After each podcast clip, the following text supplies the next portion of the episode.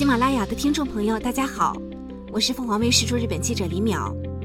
欢迎您收听我在喜马拉雅的独家音频节目《李淼的日本观察》。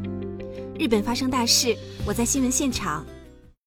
日本的出租车服务啊，一向是在国外呢是相当的受到好评，它清洁卫生，还有人说礼貌周到，是很多我们同胞的评价。但是呢，大家可能想不到啊，日本的这个出租车行业呢，现在面临的一个巨大的问题。它是什么呢？出租车司机的老龄化。几个星期之前呢，我在东京坐出租车，然后呢，当时的司机是一位老爷爷，他看起来非常的和蔼可亲。可是呢，过了一会儿，我就发现啊，他好像身体不太好，因为我发现他一直头部在发抖，然后左右摇晃，并不是在看后视镜。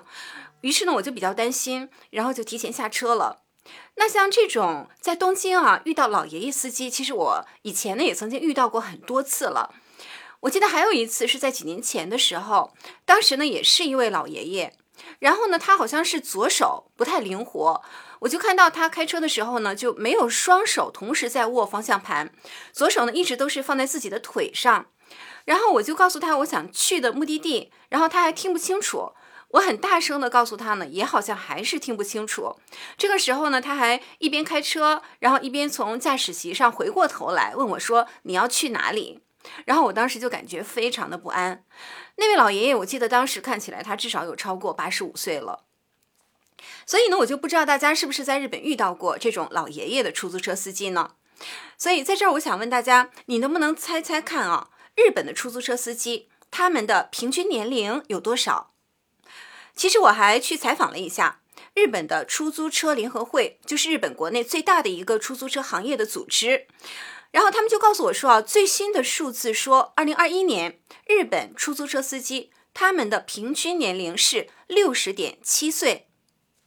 我们来看这个数据啊，这是日本交通政策白皮书，这里的这个表格是日本所有司机的年龄分布。那最上面的这个黄色的线呢，是出租车司机。就可以看得出来啊，出租车司机呢，从二零零三年，差不多二十年前，平均年龄只有五十四岁左右，到现在二零二二年已经升到了六十岁，一路几乎一直都是在往上升的曲线。出租车联合会就告诉我说呢，老年人的司机啊，年纪最大的，他们听说还有超过九十岁的，超过八十岁的也有很多。所以说到这儿，我们可能很多人都会有一个疑问：老人一般高龄的话呢，开车的时候他的反应速度啊、灵敏不灵敏啊，都会受到影响。那么日本出租车司机难道就没有年龄限制吗？这个呢，我也去采访了一下，就发现呢是这样的：在日本呢，一般出租车呢是分为两种。我们在路上可以看到白色的出租车呢是个人出租车，就是相当于个体户。他们的年龄规定呢是要在七十五岁以下，就是说超过七十五岁呢就不能开车了。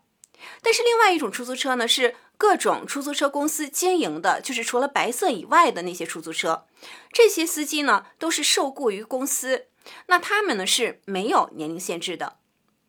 就是说不管你多大年龄，八十岁也好，九十岁也好，只要你能通过驾照考试，就可以开出租车了。那么上了年纪的话，有特别的考试来保证驾驶安全吗？这个呢，在日本出租车业界啊，并没有一个非常明确的规定。根据日本国土交通省的统计，截止到二零一九年五年当中，在开车的时候突然出现身体的问题，引发交通事故或者不得不停车的出租车司机呢，一共是有两百八十四人。其中六十九人是脑部疾病，五十四人是心脏病。大家可能都还记得，日本在近年来啊，的确是经常能看到老年的出租车司机发生交通事故的新闻。二零二一年九月份的时候，一名六十四岁的出租车司机突发脑部疾病，然后这个时候呢，车开到了人行道上，结果造成一人死亡，多人受伤。那么今年四月份，一名六十六岁的司机，他开的出租车直接把车开到了一家医院里面，有人受伤，说可能是他把油门当成了刹车。那么怎样预防事故发生呢？日本整体在老龄化，所以出租车司机老龄化也真的是很难去避免。那么个人出租车团体呢，他们就要求司机在体检的时候要检查脑部，但实际去检查的人呢，听说并不是很多。那么这在日本国内最近也成为大家讨论的话题，是不是应该设退休年龄，让驾照更新更加严格？但是呢，现在还没有看到有什么新动向。所以啊，大家在日本乘出租车，一旦你对司机的技术感到不安，千万别不好意思。我的建议是为了保证你的安全，建议大家还是提前下车。以上就是本期节目，我是李淼，